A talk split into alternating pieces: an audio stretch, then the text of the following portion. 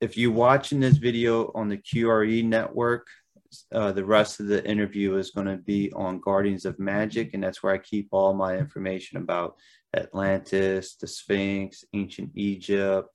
Uh, anything from our ancient past is over on that YouTube channel. So if you're watching this on on the QRE network, uh, click the link below and it'll bring you over to Guardians of Magic, and that's where all the information from our ancient past is, and some other interviews that I've done with you is on there as well. So if you want to see awesome. more videos of Sarah, go check it out.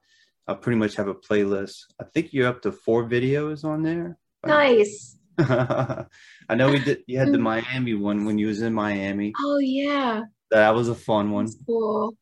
You know. Yeah. So that's when the information was was uh first place and fresh yes. in your mind. oh gosh, that was incredible. And almost like you left class and called me that day. I did. I know. I couldn't wait to tell you. So you mentioned ascension. So what else is going on with the ascension stuff? I know we talked about it earlier and we talked about it briefly because we were talking about things that you're not supposed to be talking about. But if you could just give us a recap of what's going on with the ascension, ascension the best way you can without getting into trouble.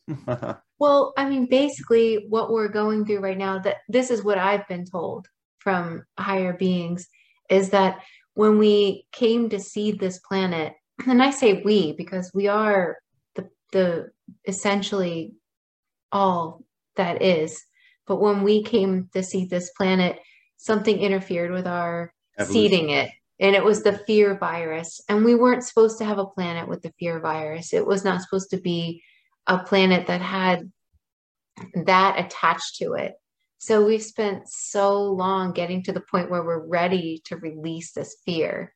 And this planet, when it, we release this fear, this planet will will ultimately raise its consciousness. So we're in the process of doing that right now. And we're raising our frequency and our vibration as well on the planet right now. I mean, most people can think about their lives and see how different they are in so many different ways. And that's what we're doing. We're shedding this layer of fear because once we do that, our lives are going to take on a totally different meaning without that fear. And that is what I've been hearing is happening now and it's happening. So while we're being bombarded with fear, the more you can take a step away from fear and don't engage with it, the better. And you can choose which frequency you want to ingest almost. That's what they said. It was like, you know, you decide what kind of frequency you want to vibrate at, basically, and ingest that frequency and then that'll help you you know raise your own frequency. So in a way it sounds like this fear that when they were seeding this planet fear came in and everything. And if if you your thoughts on this this was just my my thoughts on it it seems like like here's an opportunity to learn from this and experience this life. But yeah it has fear but what can we make and what can we create with this? Oh, definitely. I mean, that's what it's like when we seed many other planets. I mean, you have to adapt to what it is. And because there's so many variables, that's all part of this experiment. That's what makes it an experiment. It has to be different. Otherwise, it would all be the same. So, just the fact that the fear was here was, in a sense, you know, a benefit in a sense even though it wasn't intended to be that way. That we've learned so much from the fear. So it, it has a you know positive spin to it as well. Right. Don't let a bad situation go to waste, right? exactly. exactly. Because in my mind, it you know it's like no experience goes to waste. You exactly. Know? Exactly. And I always wondered, you know, why would people sign up for a negative experience and they've said it's because you want to keep your energy you know always going you want to keep your energy moving and some of these even these horrible negative experiences are better than just being in one place being static you know, because there's so much to be gained from a negative experience and it's never negative. Was anything talked about in the future? Was there any things in the future? Just future? that we're ascending. Yeah. but you know, future is hard because Mhm. you never know. Things can change moment to moment. Absolutely. So it's It's all those Really hard to- timelines. yeah, all the timelines. Yeah.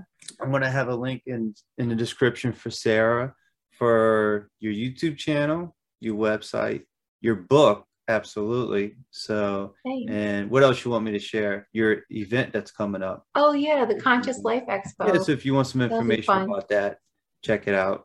And well, what is this book about? The Secrets of the Sphinx. Are you excited about this new book or what?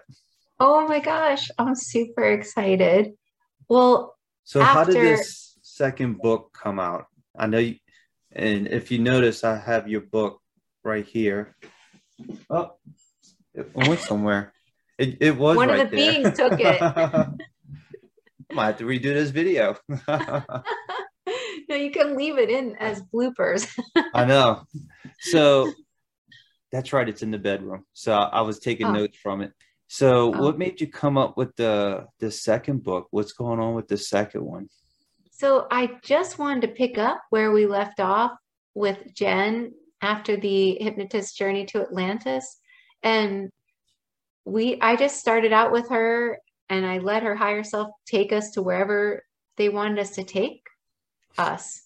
So basically I never write these books. I mean, it was written for me.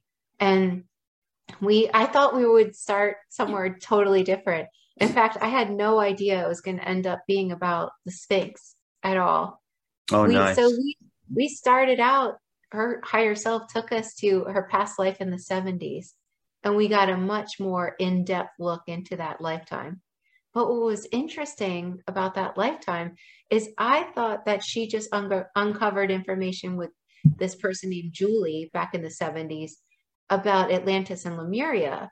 That actually she uncovered so much more that they had recovered through those those were early hypnosis sessions and they uncovered so much information but What? it never went they didn't record it in anything they just uncovered it they just and took notes and just listened to it and just they didn't "Oh, even take notes they would get together once a Hmm. week after she was done working i know Where's your notepad at? I know. But, you know, it all worked out. It had to come out. Now, it wasn't the right time. Everything about that life just wasn't the right time. It was too early for this information to come out in the 70s. But she uncovered all this information about the Sphinx, about Mars, about underground tunnels, and all different kinds of things. And we started getting this information again. This is information that she found with this person named Julie. And she would go after work, she would go to Julie's house and they would just get all this information. It was really rudimentary back in that day. Ah, She would stare at a candle to get Uh-huh. this information. That was how Julie hypnotized her back then gotcha. and she would just get tons of information. They released that information to her really quickly in that lifetime. And that's why it's slower in her current lifetime as Jen, just because she felt maybe they released it too quickly in that lifetime. But because of this, we were able to get so much information. And we uncovered, we picked up where she left off with Julie. And it was Gotcha. fa- it was fascinating because I had no idea how much stuff she had uncovered in that lifetime. And then we we went through her life and we got a really detailed view of what that life was like for her. And then she went during that lifetime, she tried to share this information with some of her coworkers and she was called crazy and she was put Ah. into a mental institution even that was fascinating because as she was experiencing the electric shock therapy, so much more was uncovered through those sessions. We're gonna zap was- you. Yeah, Here comes more information. yes. And that's exactly what was going on with her because as she would release the confines of her mind, so much of her mind opened up and she was just given so much information. And then she was lobotomized. And man, when there was no restrictions for her mind, she could go anywhere. Uh, and so it ah. was quite fascinating just to learn so much about history and what kind of things she uncovered in that lifetime that was just kept secret for so many years. Interesting. If you're watching this video on the QRE network, uh, the rest of the interview is going to be on Guardians of Magic, and that's where I keep all my information about Atlantis, the Sphinx, ancient Egypt. Uh, anything from our ancient past is over on that YouTube channel. So if you're watching this on on the QRE network, uh, click the link below and it'll bring you over to Guardians of Magic, and that's where all the information from our ancient past is, and some other interviews that I've done with you is on there as well. So if you want to see awesome. more videos of Sarah, go check it out. I pretty much have a playlist. I think you're up to four videos on there. Nice. I know we did. You had the Miami one when you was in Miami. Oh yeah. That was a fun one. Cool. You know. Yeah. So that's when the information was was uh first place and fresh yes. in mind. oh gosh, that was incredible. And almost like you left class and called me that day. I did. I know. I couldn't wait to tell you.